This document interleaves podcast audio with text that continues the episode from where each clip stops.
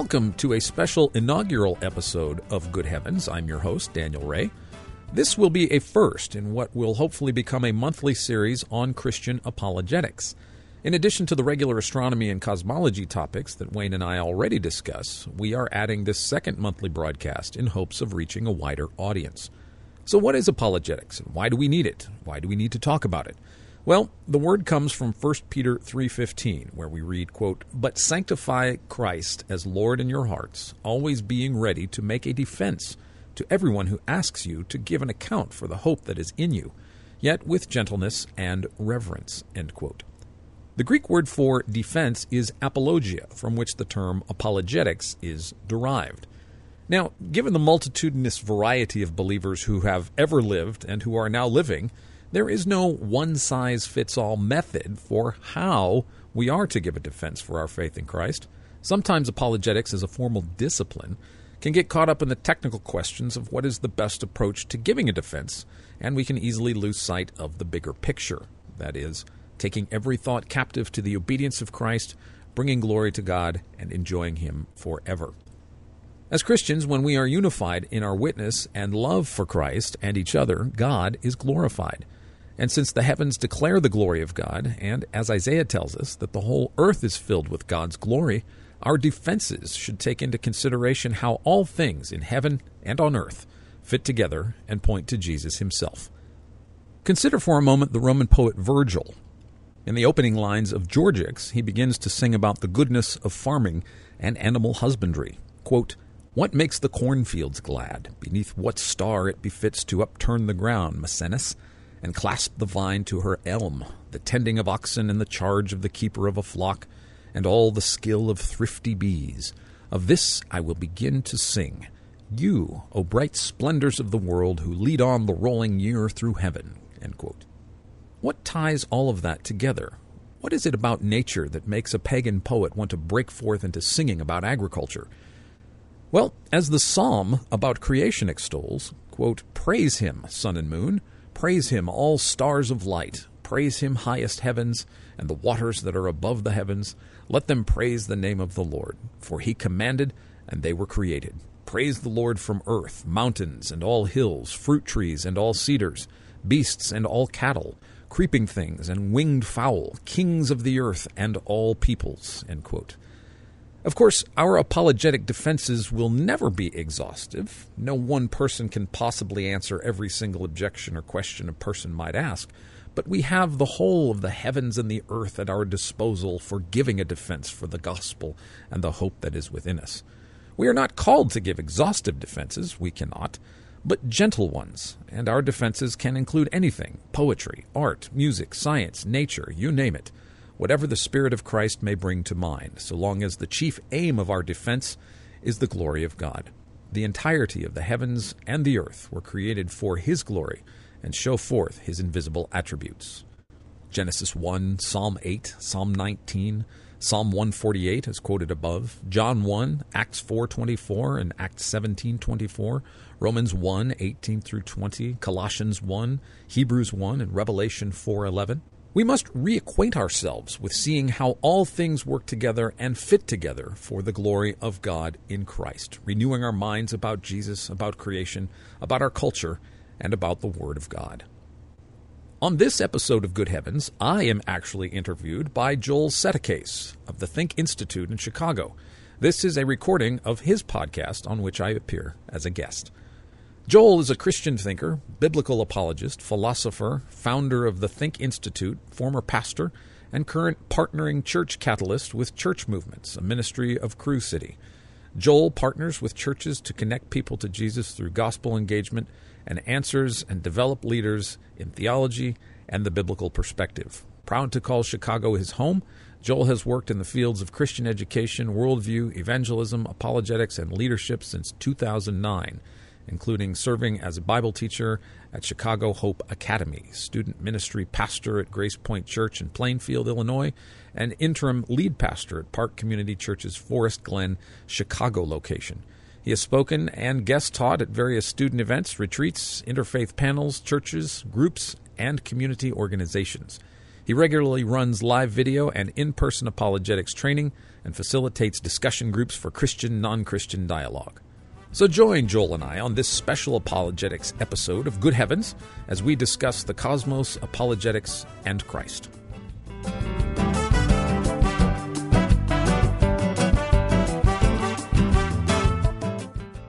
Welcome to the Think Podcast. This is Joel Settecase. Psalm 19.1 says, The heavens declare the glory of God, and the, the expanse proclaims the works of his hands. Day after day they pour out speech. Night after night they communicate knowledge. So it sounds like the more we study the heavens or outer space, the more we ought to come to glorify God.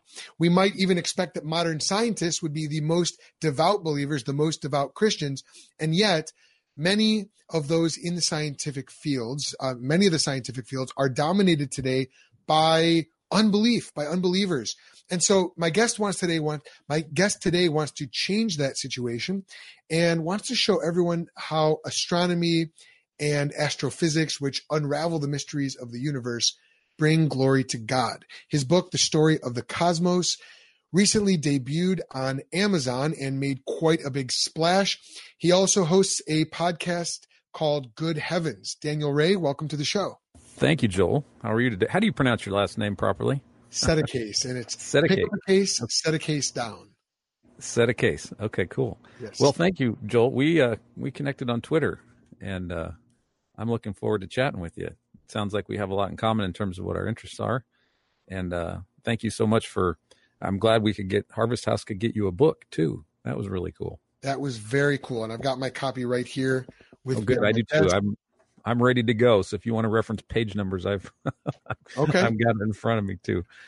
Wonderful. Well, you are a former school teacher and a lay astronomer.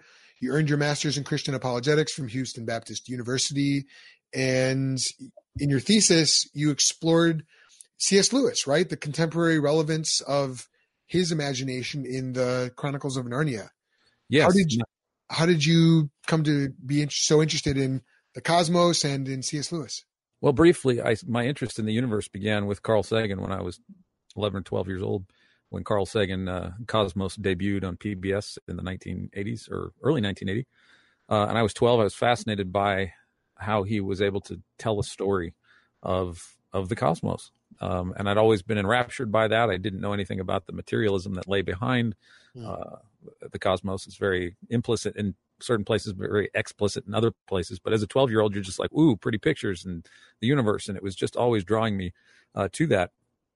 How I got to the degree program, it was uh, my last teaching job was in uh, 2013, 2014. I was a middle school teacher preparing to teach English.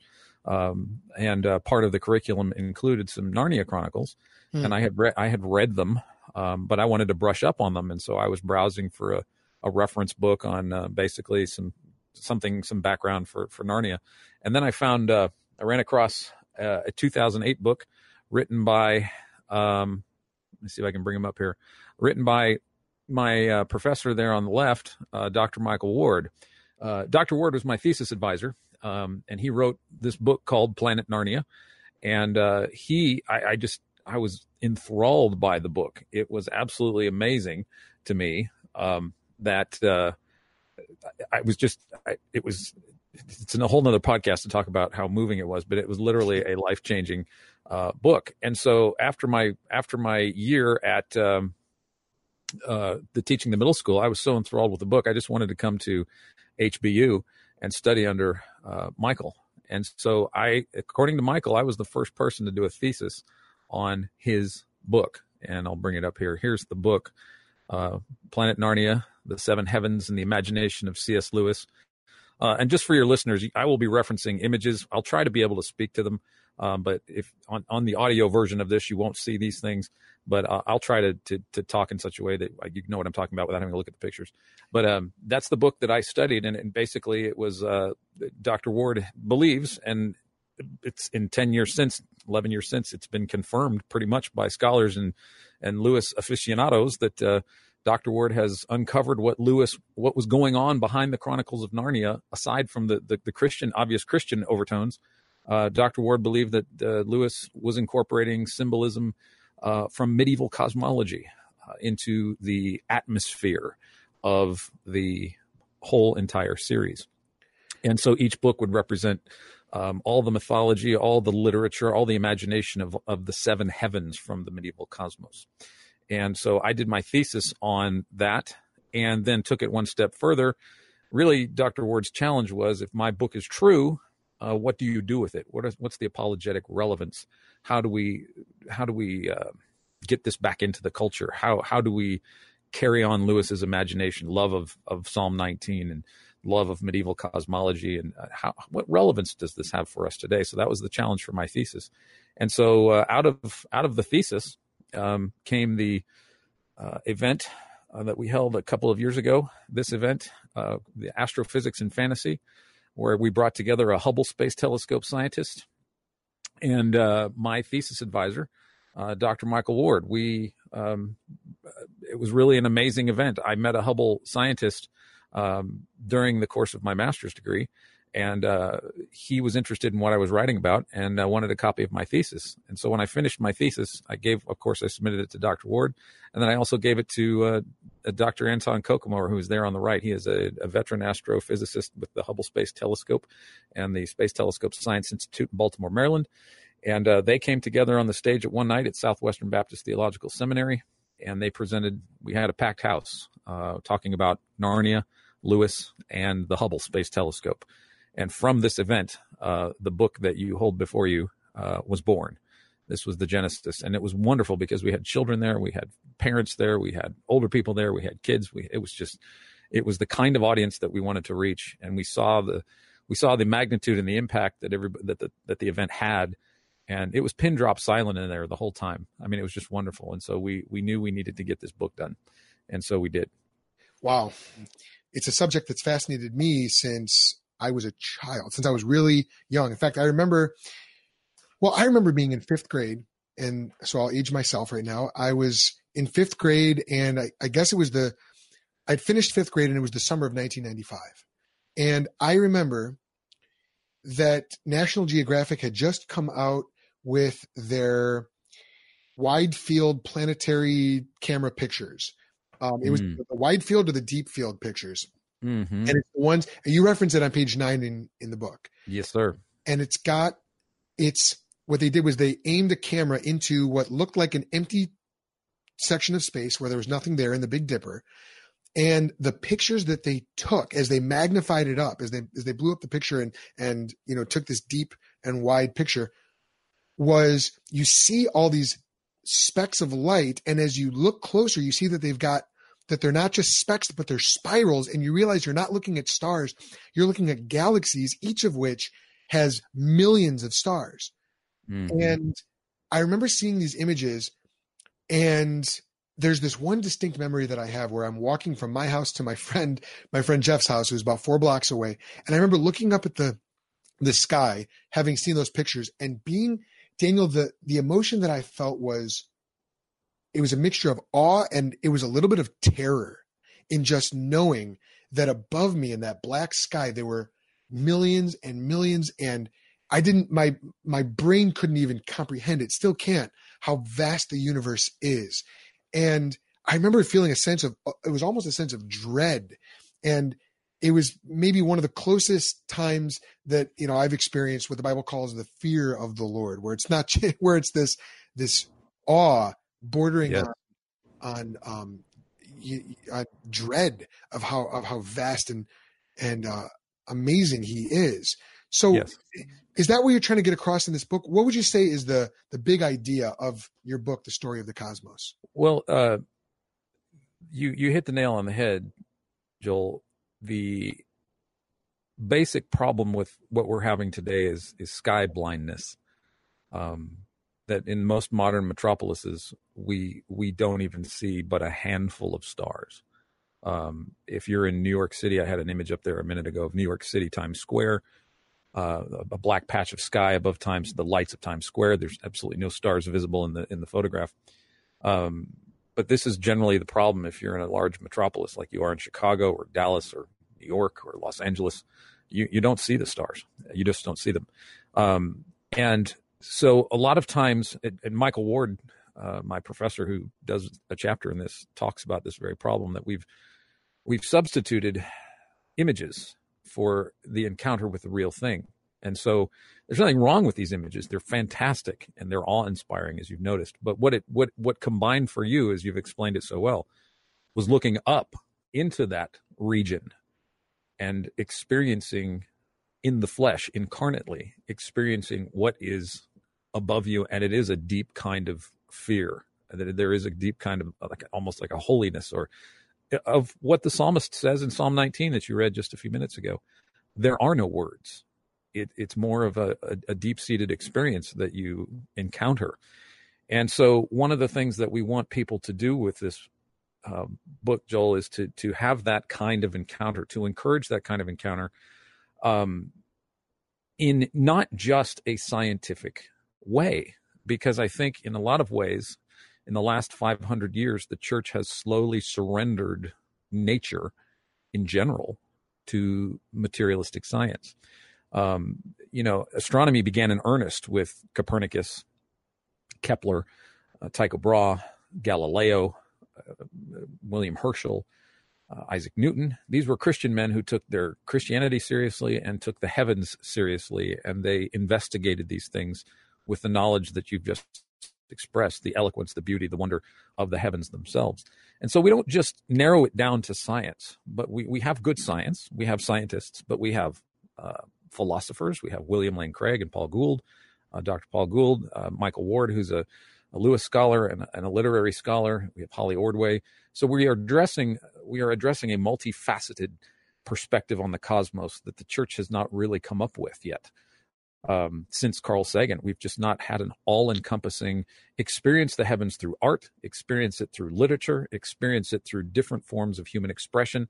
Everything that tries to capture what you just so eloquently said um, this awe and wonder is not just science. Uh, it, there's poetry, there's art, course, there's music. We don't have a chapter on music. I would love to have had that, but uh, it's a multifaceted approach to the universe that that addresses the whole person and not just a narrow niche science to it. Um, and so up on the screen right now is the deep field, the whole, the Hubble Ultra uh, Deep Field that you described just a few minutes ago. Uh, and I give a presentation when I talk about the book, um, there's now what they call the Hubble Extreme Deep Field, which is just they've added more light uh, from different different wavelengths of light to the image. They now refer to it as the Hubble Extreme Deep Field. And uh, just to break down what you had described, the deep field is 800 separate Hubble images, uh, 400 Earth orbits to get these images, 12 different wavelengths of light, yielding 10,000 galaxies. Now, you had talked about being outside and looking up at the sky at the time and making the correlation. But the spot of sky in which those 10,000 galaxies appear is no bigger than the head of a pin held out at arm's length. So, how many uh, you know heads of pins would it take to cover the sky just above your head, let alone you know encircle the Earth? Uh, it is unfathomable and beyond words. And so, we don't just deal with the science of the gas and the matter and the energy but we deal with the awe and the beauty and the aesthetics and the philosophy and the art and everything else that the heavens have influenced uh, to give it a, a, much more of a holistic approach to understanding the cosmos. Now, you mentioned some of the different contributors, mm-hmm. um, you know, William Lane Craig and um, Paul Gould, who co edited it with you, correct? That's right. That's right. Yeah.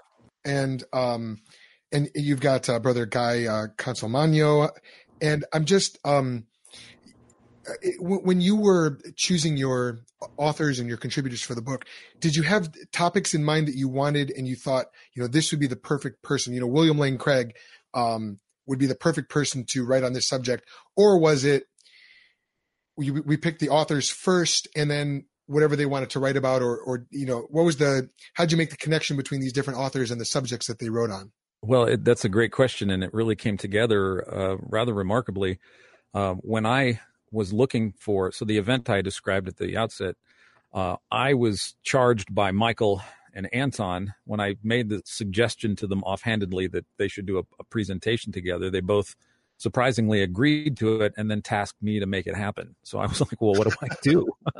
what do I do? Don't you have people? Don't you guys have people to arrange this right. kind of thing? Why are you asking a nobody to do this? And there's like, well, no, Daniel, that's a wonderful idea. Make it happen, you know? And, so I did. I, I, I contacted some friends. I said, "Hey, I need to raise some money so we can have this." And the one thing that I was doing, Joel, was I need to here in Texas.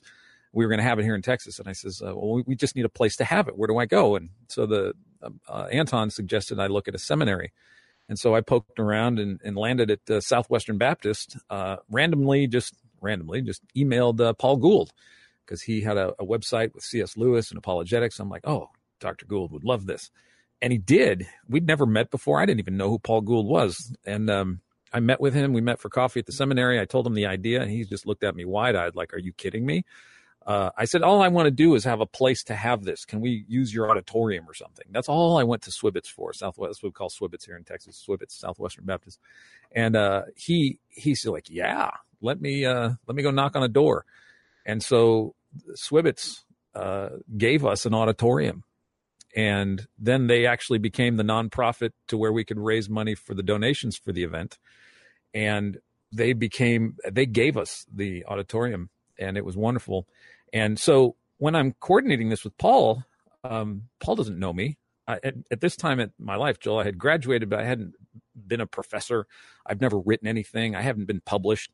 I didn't have an I didn't have a manuscript. I didn't I didn't have a, an agent. Um, I didn't have any publication experience. And Paul just taps me on the shoulder and goes, Dan, we need to make a book of this. I said, what? No, I actually turned him down. I said, Paul, I don't, I didn't know him. I thought he was just being nice. And uh, he said, no, I think this would be great. So I was, I thought about it for a couple weeks. I'm like, dude, you're a dummy if you don't take advantage of this thing. so I'm like a nobody. And Paul Gould is then, so I, I, Paul's like, yeah, I think I can get William Lane Craig in on this too. my jaw dropped. I'm like, Paul, you don't even know me. How what do you think Bill Craig's going to be willing to be in a book with a, a dude that shops at Walmart? Um, I, I mean, I was like, I can't believe this is happening. He's like, no, it'll it'll be cool. I, I bet I can get him. And so I was like, are you kidding me? And he's like, yeah, well, think about it. And so through Michael Ward at, at, at Houston Baptist, where I was, I had several contacts that I thought, well, I could, I could, uh, I could I could ask these people. And one of them was Holly Ordway, who was my uh, my other professor who helped me with her, my writing at HBU. And so through Holly and Michael, I had more connections. Um, I had the guy Consolmagno, uh, David Bradstreet, um, uh, Guillermo Gonzalez was just a random. I wonder if he has a public email. I wonder if he'd be interested in this. And so, in a matter of days, Joel, we had our team, and we shot out a couple of emails, and everybody agreed. Um, we had to shuffle a few chess pieces because schedules and busyness, and Dr. Koekemoer couldn't do it because of his crazy schedule. But uh, we got 13 people together that wanted to do this. And uh, we sat down in Paul's office one afternoon. It took about an hour. We made a four page proposal, and Paul took it off. He says, I'll get this done. And he took it to three publishers, just the proposal. And uh, the third one, Harvest House, uh, went with it. And that's and then here I was, a, a contracted author nobody with uh, with names like like we've been talking about. It's just been a fantastic thing. So it was really sort of a haphazard, not haphazard, but it was just really sort of a last minute. Hey, maybe I can get this guy. Maybe I can get this guy. Maybe I can get them. Maybe I can get them. And they all, everybody agreed.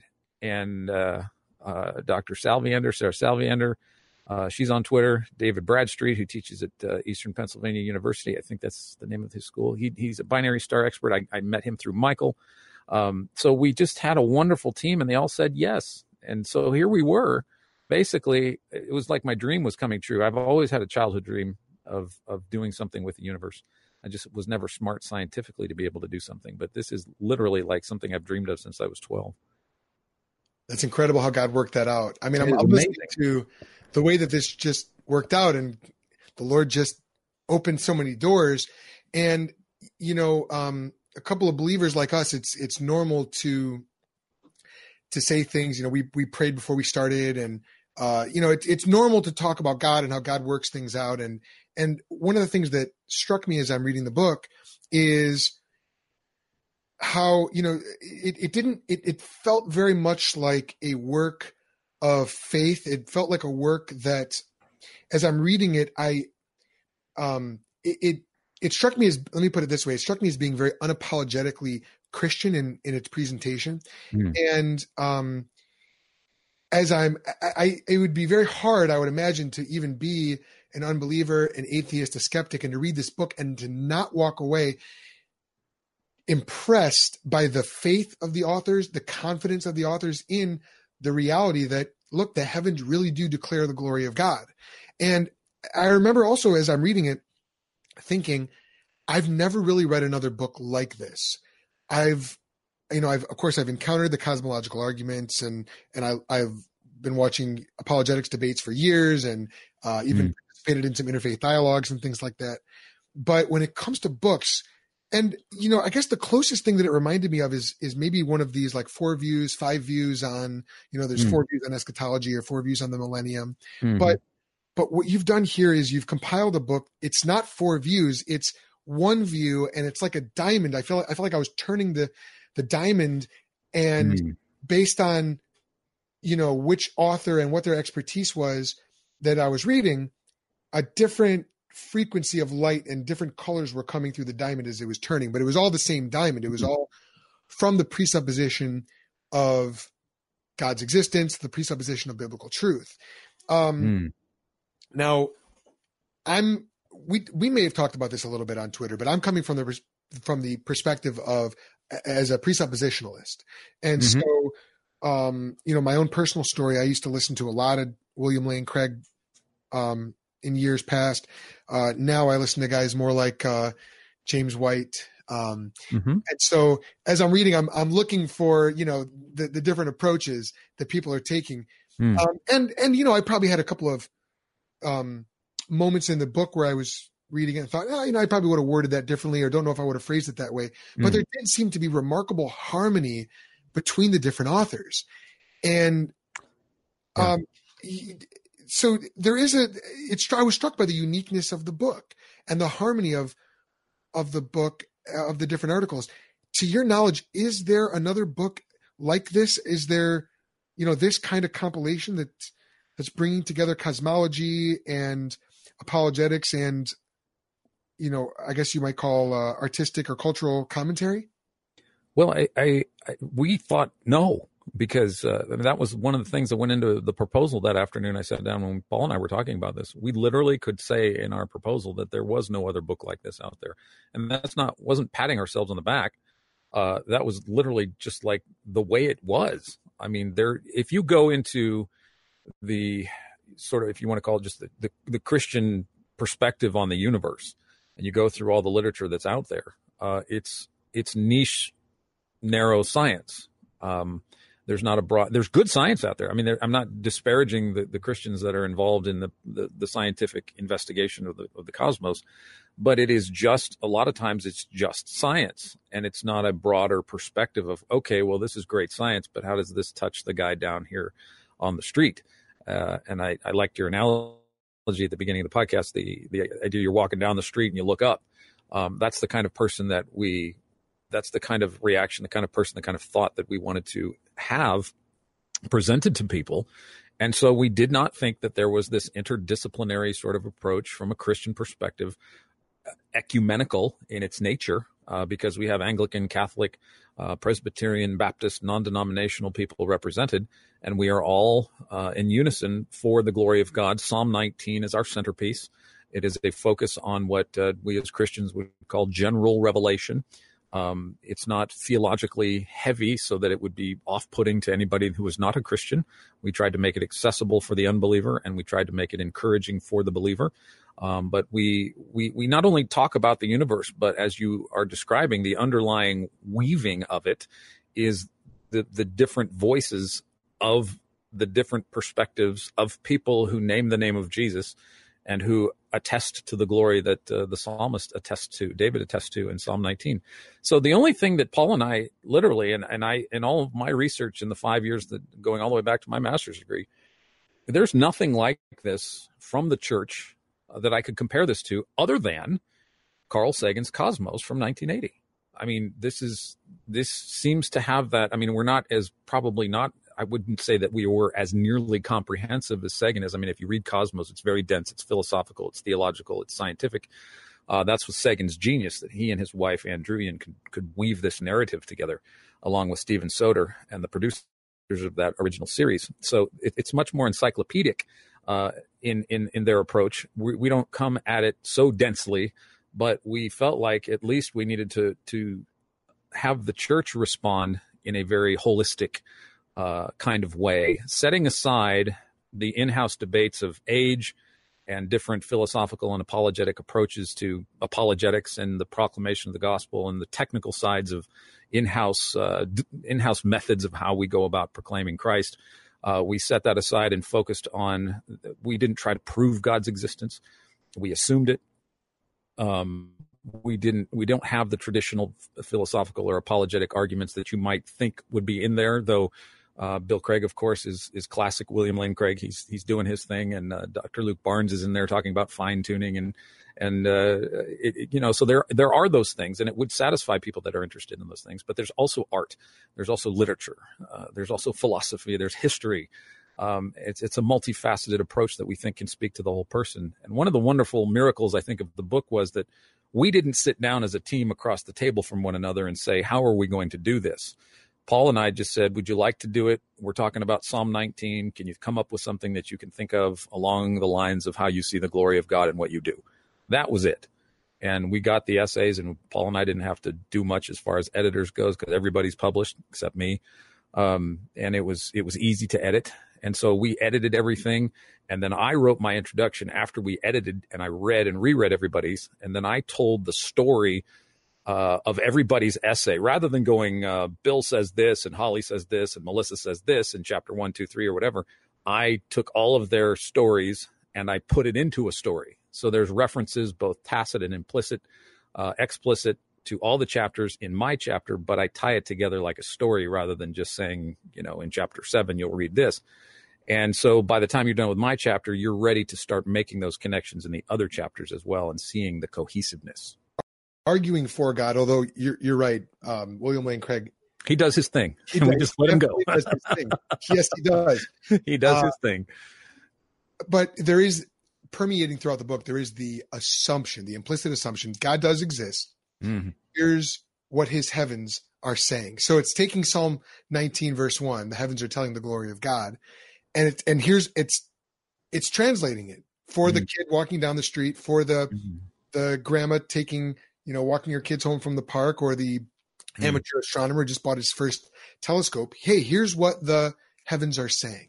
Right. About- we just we're like the Apollo guys. I mean, Apollo was just 50 years ago this past right. weekend, and we're just average guys, as you see here. Uh, Neil and Buzz and and and Michael uh, in our in our casual dress casuals, uh, yeah. about, about ready to be going to the moon um, you know, in a couple of days, this image was taken a couple of days before launch, and uh, pretty soon these men are atop a five-engine Saturn V rocket that's 363 feet tall, and they're uh, extraordinary achievement uh, using very ordinary men who are very knowledgeable.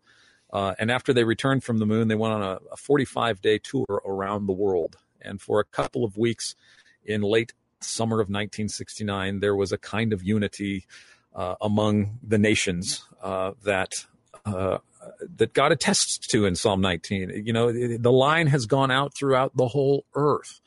And so whenever believers get together and can show some kind of unity, Joel, uh, that in and of itself is a powerful witness. It's something for which Jesus prayed in John, uh, you know, that they may be one as we are one.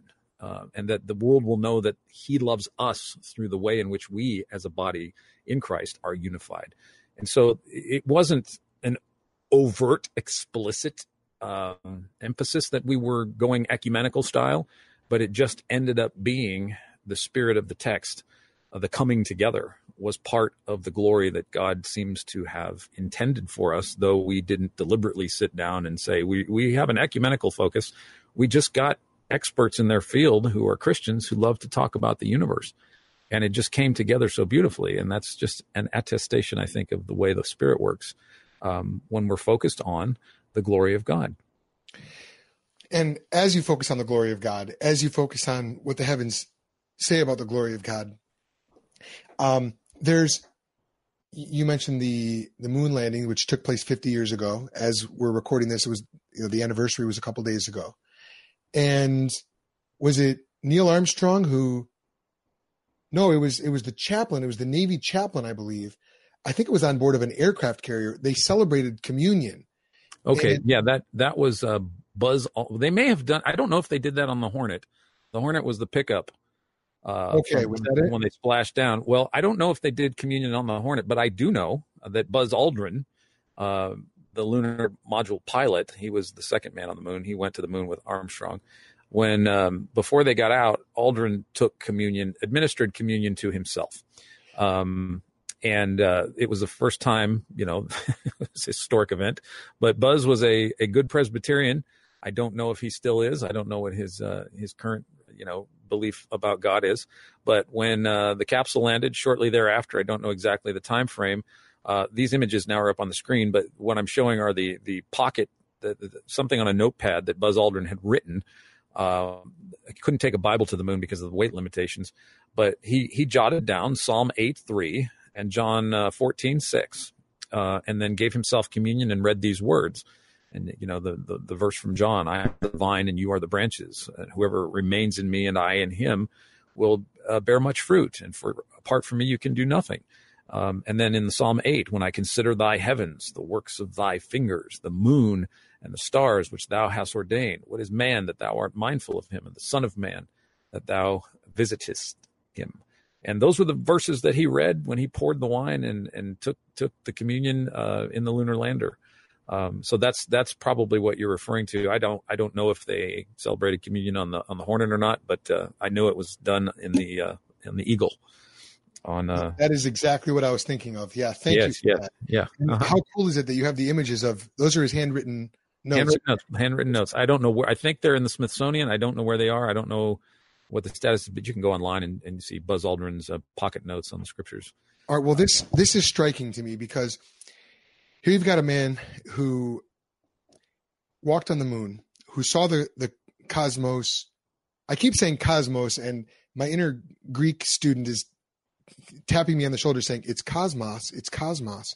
Sure. Um, so I'm going to say cosmos just for consistency, but that's fine. That's what we all do. Yeah. The the the his faith, of course, prompted him to write those Bible verses. I did hear the recording a couple days ago where he read from Psalm 8 Mhm. and you can hear the the awe and the wonder in his own in his voice and you can you can hear his sense of it's this balance isn't it between human tininess and insignificance on a cosmic scale and yet gratitude that God is mindful of us. I mean, you can hear that in the psalmist in Psalm 8. Right, right. You And know- I think you make an interesting point there, Joel, that I think is lost in the dialogue between science and religion in general. Uh, the point of significance, uh, because David is pondering that in Psalm eight. Um, but when you hear the the word significance in modern cosmology and modern astronomy, what they're doing is they're they're looking at you know there's there's no question that that we as human beings are small in relation to the cosmos. There, that, that's a foregone conclusion. That's obvious. But what what is deduced in modern cosmology and modern astronomy and, and modern secular materialism is that we as human beings are insignificant because we are small. That is not a scientific conclusion. And that is not borne out by the empirical evidence of science. Because we're small does not mean that we are insignificant. Hence, David's con- confession in Psalm 8 on page seven of the story of the cosmos. And, and this is in the section, chapter one. Increasingly, it seems the formal sciences of the universe now explain everything with little or no reference to God and his glory. We've been told by the brightest minds that we inhabit, quote, an insignificant planet orbiting a nondescript star, end quote. Mm. We have been, quote, dethroned, end quote, and now most hum, uh, must humbly come to grips with our, quote, insignificance in relation to the rest of the universe, end quote. And then Mm. Neil deGrasse Tyson, who's a popular as- astrophysicist, believes man to be cosmically, quote, insignificant. Carl Sagan said that we are inconsequential and called this a thin film of life on an obscure and solitary lump of rock and metal. So you've got Yes. Um, all right. So it's so interesting to see the biblical view of man's tininess and therefore the awe over God having imbued man with significance versus the atheistic parody of that. Would- Mhm. And it's an attempt to recognize our place in the universe, but without God, there, you know, in a sense, they're right that without God, there is no significance. We are meaningless Right. Right. And then we presuppose God. it's it's but it's uh it's contradictory joel because it's an is-ought fallacy with the atheist conclusions because they right. the universe doesn't tell you whether or not in a purely materialistic universe where there's no mind no god uh, no creator you don't get insignificance from the cosmos you are interpreting that so it's not even consistently scientific to say that we are insignificant uh, that's a philosophical metaphysical conclusion assumption presupposition if you will uh, to deduce. But but the stars, the moon, the universe, galaxies, the Hubble Ultra Deep Field, they don't all point fingers at us and say we're insignificant. That's that's ourselves doing it to ourselves. And right. but you know, as Christians, who is constantly behind uh, the the denigration of man, not just man. We don't wrestle with flesh and blood, but what principalities and powers that are in heavenly places. So there's sort of a guardian of the moat that that wants to to, to continue to destroy us. I mean, First Peter, right? Uh, be sober and vigilant because your adversary, the devil, prowls around like a roaring lion.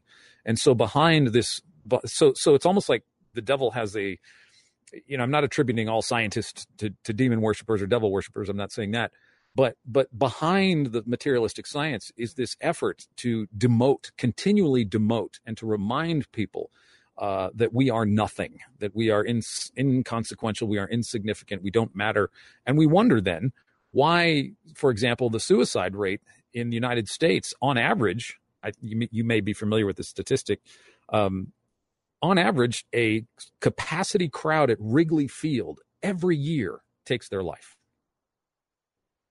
Uh, that was a 2012 statistic that I, came across in my research, but that's that's the suicide rate in just the United States. Right, and, and that rate is on the rise too. It is. It is. And and so you you know Anthony Bourdain, everybody's shocked. How could a guy on top of the world mm. with such renown, uh, with such a cool show, how could a guy like that end up in in in that position? Um, but there's no there's see the the the, the other problem with the sec, secular scientific materialism is they too, Joel, will will acknowledge the awe and the wonder. Sagan does, does this. Tyson does it. Uh, they they think that okay, you've just demoted me to to thin film. You've just told me I'm an insignificant slime, but now you turn around and tell me that I'm supposed to be awestruck and humble and in wonder of this cosmos that doesn't care about me and that wants to kill me. How can I derive awe and wonder on the one hand and be told I'm just mud on the other hand? It's a very inconsistent dialectical tension uh, for the soul of human beings to, to be in that position and to have no answer for why the universe is so beautiful and awe inspiring, and yet it seemingly wants to kill us and seems so haphazard. Um, it's just it's it's a giant uh, problem that I think when you go to like local astronomy clubs and you see like a couple of weekends ago in June, uh, the Grand Canyon has a an annual uh, astronomy uh, weekend, and it's packed. They have people out in the parking lots. It's a dark sky park, uh, and and hundreds of people, if not thousands of people, attend these things uh, because they're hungry to see the beauty of the universe. But what's missing, Joel, is what it all means. Um, New York Times just ran an article about this on the 50th anniversary of the Apollo, talking about what is what what are the heavens? Why do we go there? What are we looking at? What are we trying to do? How how can we derive meaning from this? And our book is I think it, it's it's going to fill that void. I mean, not everybody's going to embrace it, but we certainly do try to make that reconnection. It's a Romans 12 sort of thing, renewing the mind, reorienting yourself, reminding yourself of the fixed order and the beauty and the glory that is in the heavens. Um, and I've been talking about this in Sunday school. I've been teaching Sunday school this summer, talking about how we go from general to special revelation and how Jesus was constantly using metaphors and similes and parables from nature. And uh, we're cut off from from from the universe almost so that we can't use these examples uh, from the sky in the proclamation of the gospel. But I, I absolutely think that we must and we can and we should. And that's why we wrote this book. You know it's a fascinating perspective the idea that even in astronomy there is no neutrality in the sense that ast- astronomy is either being done to the glory of god or it's not, I mean, it's in the one sense, it is being done to the glory of man, but really the conclusions that they're reaching is it's not glorifying to man, other than the fact that, you know, we believe this, or, or uh, you know, an atheistic astronomer would believe that, as you pointed out, the idea is that we're this thin film of life, and yet the thin film of life supposedly has everything figured out. You know, we've right. We're we we're we're able to, based on our very limited perspective on the universe, we're able to figure it all out and and yeah, yeah. determine our own significance. But but ultimately, it is a space. Forgive the the term. Where there is spiritual warfare being played out, and oh yeah, absolutely, absolutely. The, in, in, in the heavens, in the in the, the cosmos, I mean, we would expect, I mean, just like anywhere else, whether it's the church or the workplace or, or, uh, you know, the, the, the, marriage bed, anywhere else, there's going to be spiritual implications to it. There's going to be mm. spiritual realities at play. I hadn't really thought about that before. How? Yeah, it's Isaiah. I think it's Isaiah six. The whole earth is filled with His glory. That's right. That's right. I mean, and, and, and Jesus goes all the way down to the lilies of the field to make an analogy of his glory. Um, that there's more glory in a lily than there is in all the pomp and circumstance of Solomon's Sunday best. And, you know, Jesus, think of all the nature metaphors that Jesus uses. I am the bread. I'm the rock. I'm the light of the world. I'm, I'm the, the vine. My father is the vine dresser. Um, stones, birds. Uh, there's, there's, there's nothing off limits to the things that Jesus would refer to in nature I mean, even he calls himself when he's revealing himself to John on Patmos, he says, I am the bright and morning star. And when Balaam is prophesying for Balak in Numbers 24 17, he sees a star, the star of Jacob. Um, and in Matthew, when Jesus is giving the Beatitudes, uh, he says, you know, blessed are the poor in spirit, for theirs is the kingdom of the heavens. And uh, it's plural in the Greek. I don't know why. I mean, I do know why English translators translate it that way, but right the the heavens in the in the Old Testament is always plural, shamaim, and so Matthew's gospel to the to to to emphasize this, he's like the kingdom of the shamaim, the kingdom of the heavens is here.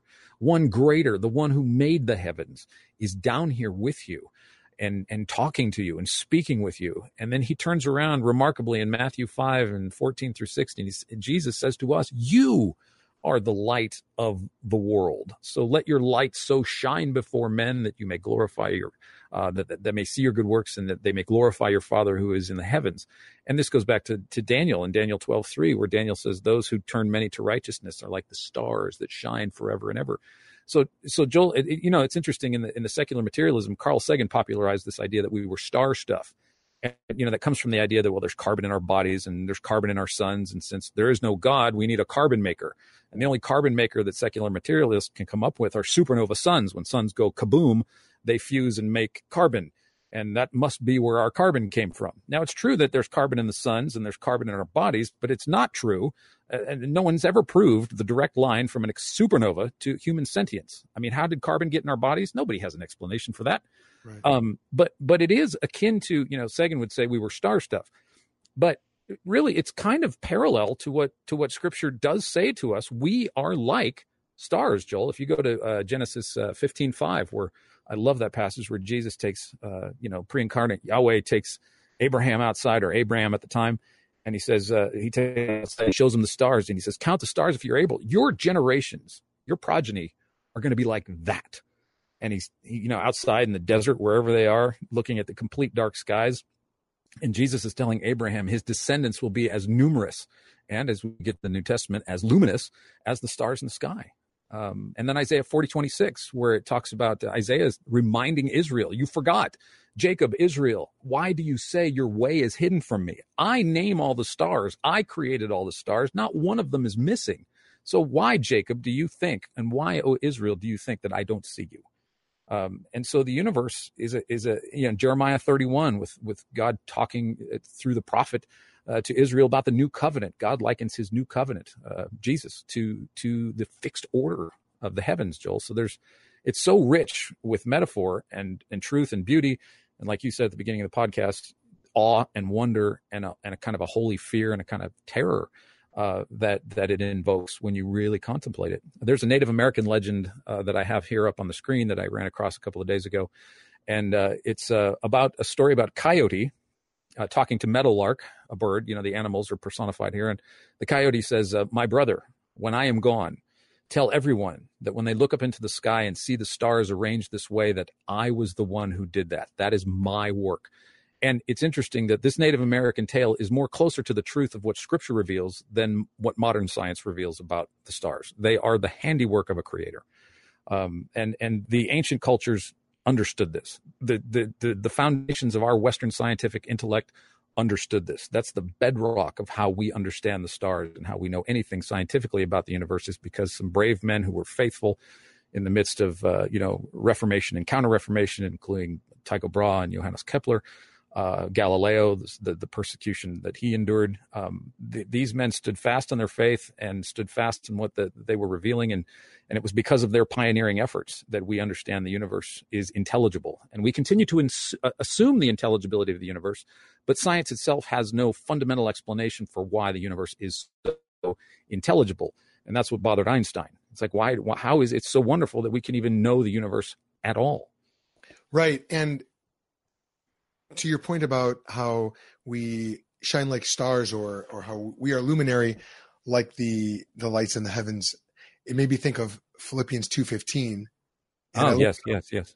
and actually in verse 14 it says do everything without complaining or arguing so that you may be blameless and pure children of god without fault in a crooked and perverse generation in which you shine as lights in the world and that word in the Koine Greek is the word for lights is the same word used in the Septuagint, I believe, for when hmm. God created the lights in the heavenlies. And mm. so we, as as the lights in the heavenlies give light on the earth, we're supposed to be an analogous source of light, a spiritual light here in the world. And yeah, and that, that, that's that's so true, and that's so wonderful. That's a, you know, and that's that's one of the things that uh, I did in church last Sunday in my Sunday school class. I asked, we got a we got a pretty small congregation of of conservative Presbyterians that I am a part of a little country church, and they're wonderful people. I love it. It's biblical centered, and the Word is the center of worship. And so, anyway, very knowledgeable, smart people. Uh, and I asked them, I said, guys, so what's a star? Very simple question, right?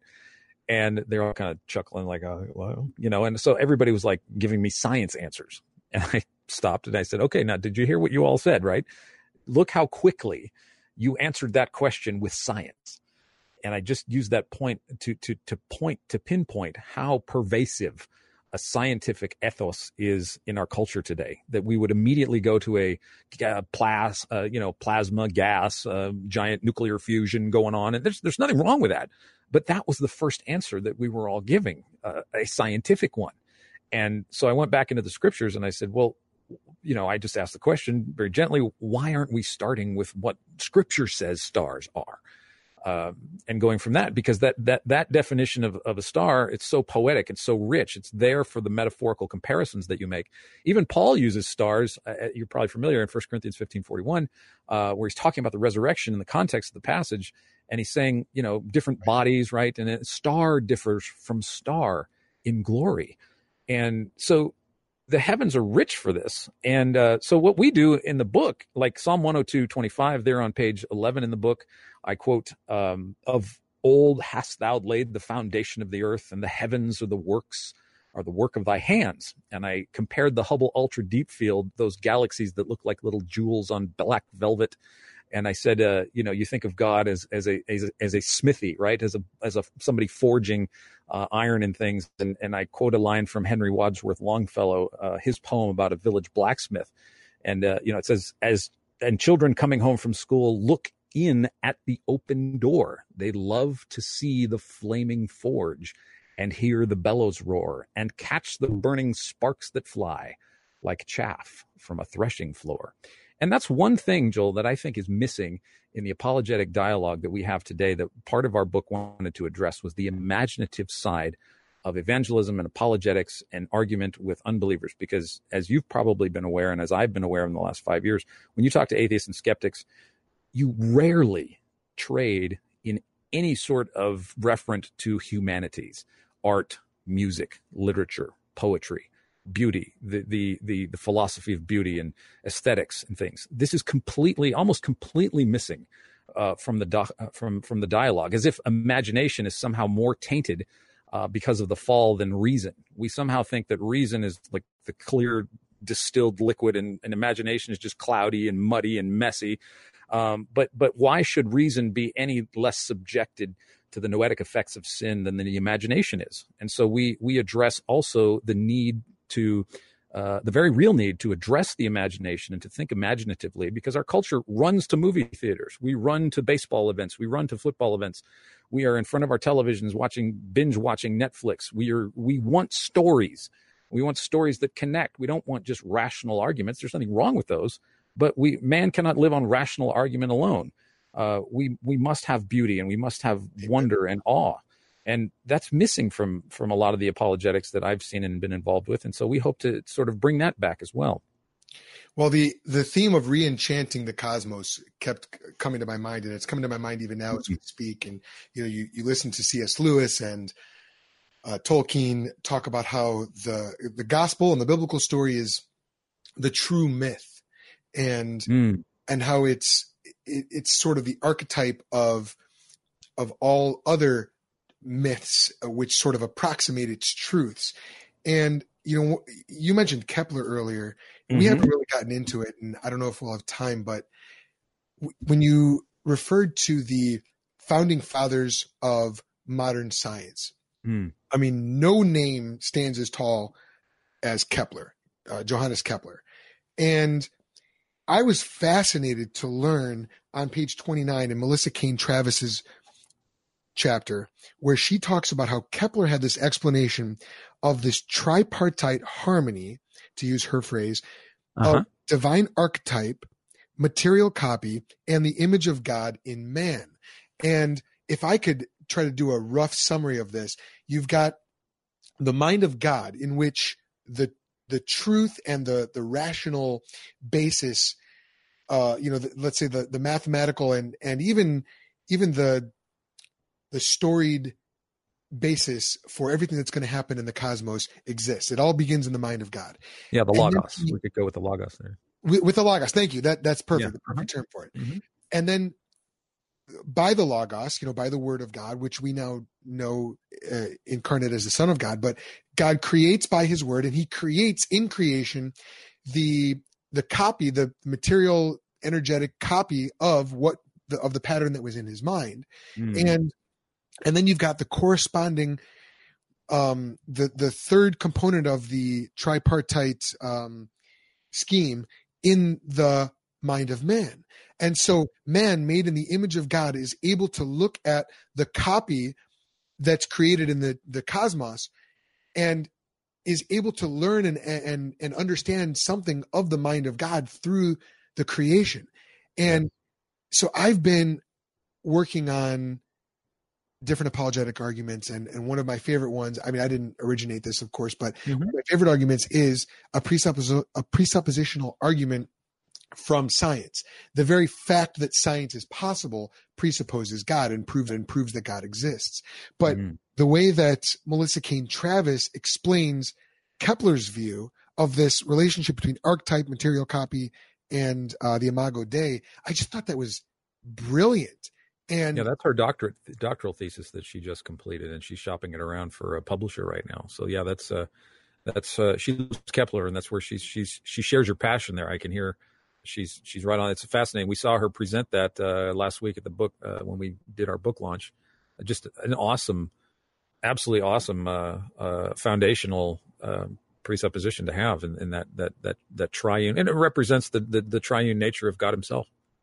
Right. Yes, exactly. And um, I don't know. Have you read any John Frame at all? As a good Presbyterian, I got yes, yes, I have. You've encountered so, so I'm sure you're familiar with his triperspectivalism, and you know he he is is famous for his triads and and how um, so many different mm-hmm. triads mm-hmm. in nature and and in in philosophy and in the thought world and the material world they really they do point back to the triune nature of God.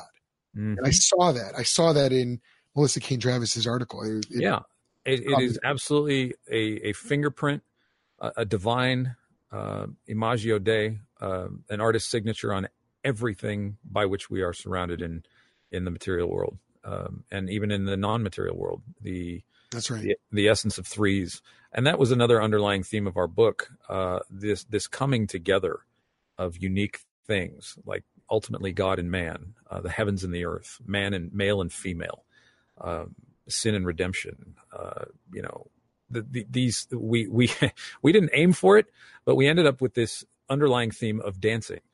Um, and unity and beauty. Uh, David Bradstreet's chapter, sort of, I would say, would probably be the genesis of where all this came from because he talks about binary stars.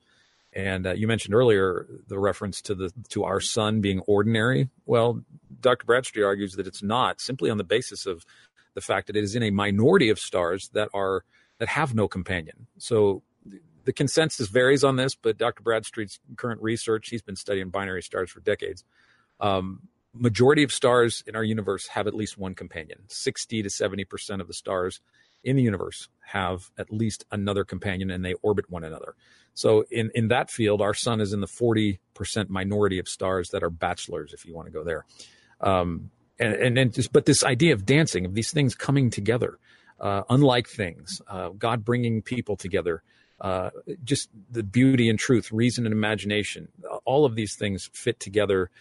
And and we have to begin to, I think, Joel, address when we do apologetics to address it holistically and to be more to make more of a concerted effort to unite things and to think more uh, with more integration than just this niche specialist disciplines that we're so used to. We need to go to a philosopher for philosophy. We need to go to a historian for history, and we're just so broken up and fragmented that we can't see the. It was like the diamond you explained earlier was sort of crushed, and we're trying to look at the trying to imagine the diamond through pieces rather than having the whole in front of us. And so we we need to, at least for me, my passion is to be more um, interdisciplinary, uh, to be a good generalist. We have a lot of good specialists, and specialists are needed. You know, if I'm going to go get my car fixed, I'm still going to an auto mechanic and not somebody who cooks hamburgers.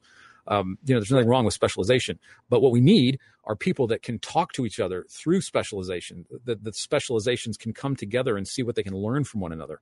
Uh, and that was Sagan's genius because he studied, actually, you'll appreciate this. He was at the University of Chicago in the 50s when they implemented the Great Book Great Books program, and they called it the uh, I forgot what the name of the program was, the Hutchins program.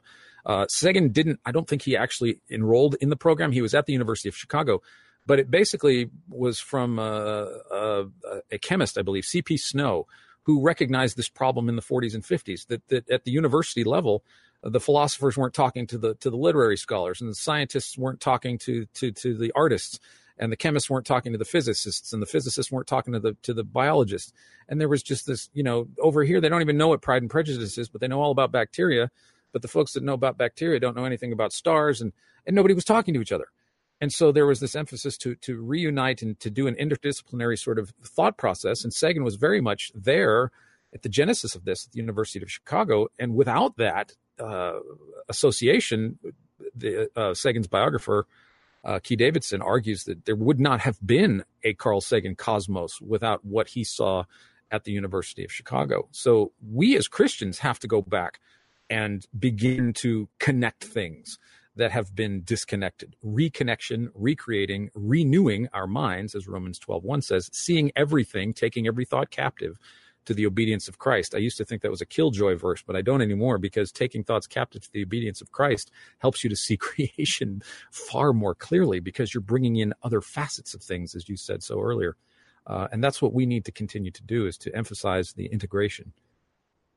So when Christians hear this and they get excited about the cosmos and they they order your book, the story of the cosmos, how the heavens declare the glory of God, which I know you can get on Amazon, which I also know had a, a wonderful debut. It was it was the number one in its category when it came out, and uh, that was very exciting. So, yes. so so they order your book, they read it, they get excited about um, how the heavens declare the glory of God, and they want to take their study further. Mm. Daniel, give them some recommendations. What what should they be reading? What should they be listening to? What should they be watching? Well, if if this fascinates you, um, there's a couple of books that I will recommend by a couple of our authors that'll whet your appetite even further about this idea of integration and beauty and reason and imagination. Uh, the first would be uh, Dr. Ward's shorter work on the, called the Narnia Code, which is a sort of a broken down, uh, distilled uh, version of Planet Narnia, and that'll get your imaginative juices going if you love Lewis. Um, Holly Ordway has written a book on the imagination in apologetics. Uh, that came out a year or two ago. Uh, fascinating. And, you know, HBU, Houston Baptist University, where I was, is is teaching this. It's on the forefront of reason and imagination and apologetic integration. Um, and there is a online journal now from a lot of my former classmates um, that I studied with uh, five years ago uh, called the an an unexpected journal, and it's uh, former current and former students of the HBU program. Uh, and it's not just limited to them, but but that's th- th- this is an effort. We all graduated the program and go, well, what do we do now? We got to do something. I mean, it's that good. And so we're everybody that has launched out of that program has been involved. I have a friend who is uh, a contributing author to the recent uh, Mama Bear Apologetics book. Rebecca Valerius has written several chapters, and she was a classmate of mine, and she's in that book with Hillary Morgan Ferrer. Um, and uh, my friend Zach started the uh, an unexpected journal, and it's just it's just an in depth, wonderful, accessible uh, essays on reason and imagination and integration and and it's very lay level stuff. I mean there's there's some good stuff in there. And so those are three sources where you can start. Um you know and i i i I would i would also say find you know in terms of having a, a, a personal encounter with nature that's what we need to do again too. It's not just reading books and reading stuff online. Go out into the forest. Go find a dark sky park. Look up the International Dark Sky Association and find dark sky parks near your area where it's literally a gold tier dark sky, no light pollution park. Uh, my friend Sarah runs the website savingOurStars.org. And Sarah has, she does it all for free. She doesn't make any money from this. She's not selling anything. It's all free resources for you to go get yourself in the body, outside, away from a screen, into a dark sky park and marvel at the heavens. Uh, so that needs to be done. If you want to just kind of get a cursory backyard familiarity with with the universe, I recommend a wonderful software program for your laptop called Stellarium with two L's, stellarium.org. It's a free software program. It runs on your laptop and it gives you the stars over your backyard. And you can, I mean, f- there's phone apps that you can do this with as well. Uh, but what I think we really need to do, Joel, is to, to re encounter Christ again, uh, to re encounter nature as it reveals Jesus, and then to get ourselves out, like you said at the beginning to get ourselves out underneath the sky and contemplate, like David did in Psalm 8, and get away from from as, as the, the call in Revelation to come out from from the metropolis, come out from the mother city, and get out under the glory of God and see it afresh once more. So, those would be some places where I would recommend starting to stir your imagination and, and recapture and refamiliarize yourself with, with wonder. And then, if you're really into it, go out and buy a telescope, like I did. Wonderful. Daniel, if folks want to get in touch with you or follow along with your work so that they, they know when your next book's going to come out. And yes, I'm putting you on the spot there because we need another one. We need, we need part two, but uh, how can people, how can people get in touch with you, follow along with your stuff? Well, I'm mostly active. Um, I represent myself, though I fly the banner of the book on Twitter. I'm at story underscore at story underscore cosmos and I'm pretty active on Twitter right now. Um, and daily, I engage with atheists who are civil and like to chat. Uh, I love to be funny and cute and humorous and talk about the book. And uh, so I'm there on Twitter. I also have a podcast uh, on Patreon called Good Heavens with an exclamation point, a podcast about the universe with Wayne and Dan. Um, and I'm accessible there. And uh, through both of those pages, you can get in direct contact with me if you if you're interested. And I'm I'm uh, open right now, as my co-editor Paul Gould is, to more um, speaking engagements or more online dialogue. If you'd like to do that, I'm open for those as well. Wonderful, uh, Daniel. Anything else you, would like to leave our listeners with before we wrap up? No, I, I just uh, I hope you guys in Chicago could could get out from underneath the the the towering heights of the Windy City and find some stars. you know, I, there's this podcast out here called Curious City and they answer all, all kinds of Chicagoan questions about the city. And one of the questions uh-huh. is there any place where you can actually see the stars? Um, and the closest thing that they came to a dark sky was in the smack middle of Lake Michigan. If you go out in a boat, it's I don't know how many 25 miles out. Mm. Uh, it's the closest thing you can get to a dark sky, and even there, the glow from the city pollutes the light, so you, you can't really truly get a dark sky. I remember being a, a kid going out to visit relatives out in in uh, Iowa, mm. and uh, I had to go all the way out into Iowa in order to see. And I was just I was amazed by the there there actually is such a thing as a Milky Way. It doesn't just exist in pictures. Oh yes, we were uh, my friend Sarah and I and her mom.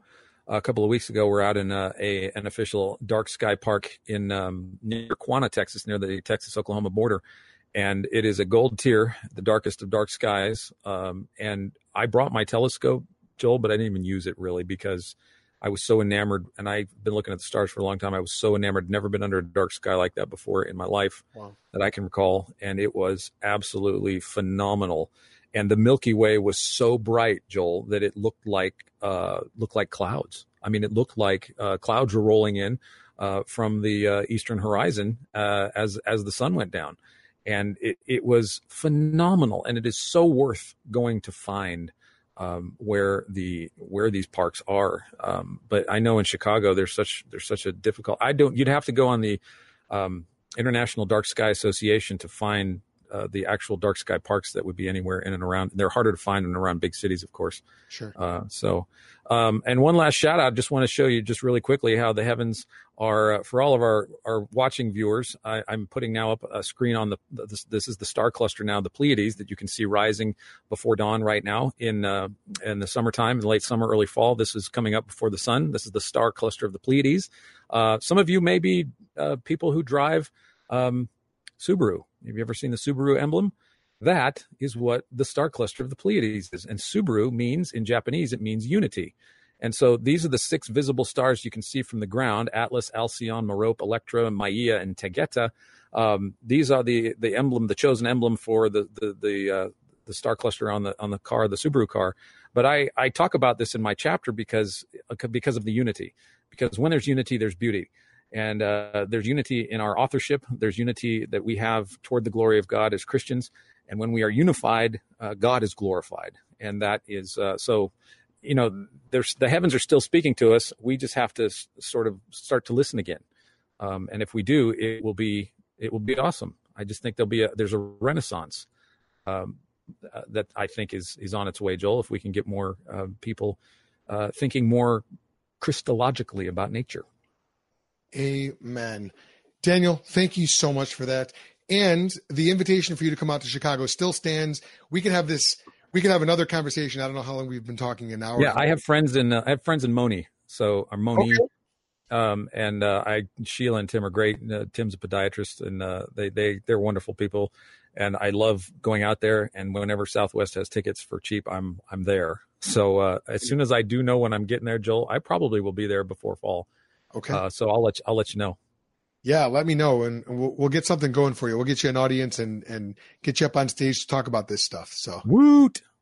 All right. Well, my guest today has been Daniel Ray. His book is The Story of the Cosmos: How the Heavens Declare the Glory of God. You can pick that up on Amazon. Well worth the very few dollars you have to pay to get this book. It is a fantastic read. It's revolutionary. Check it out.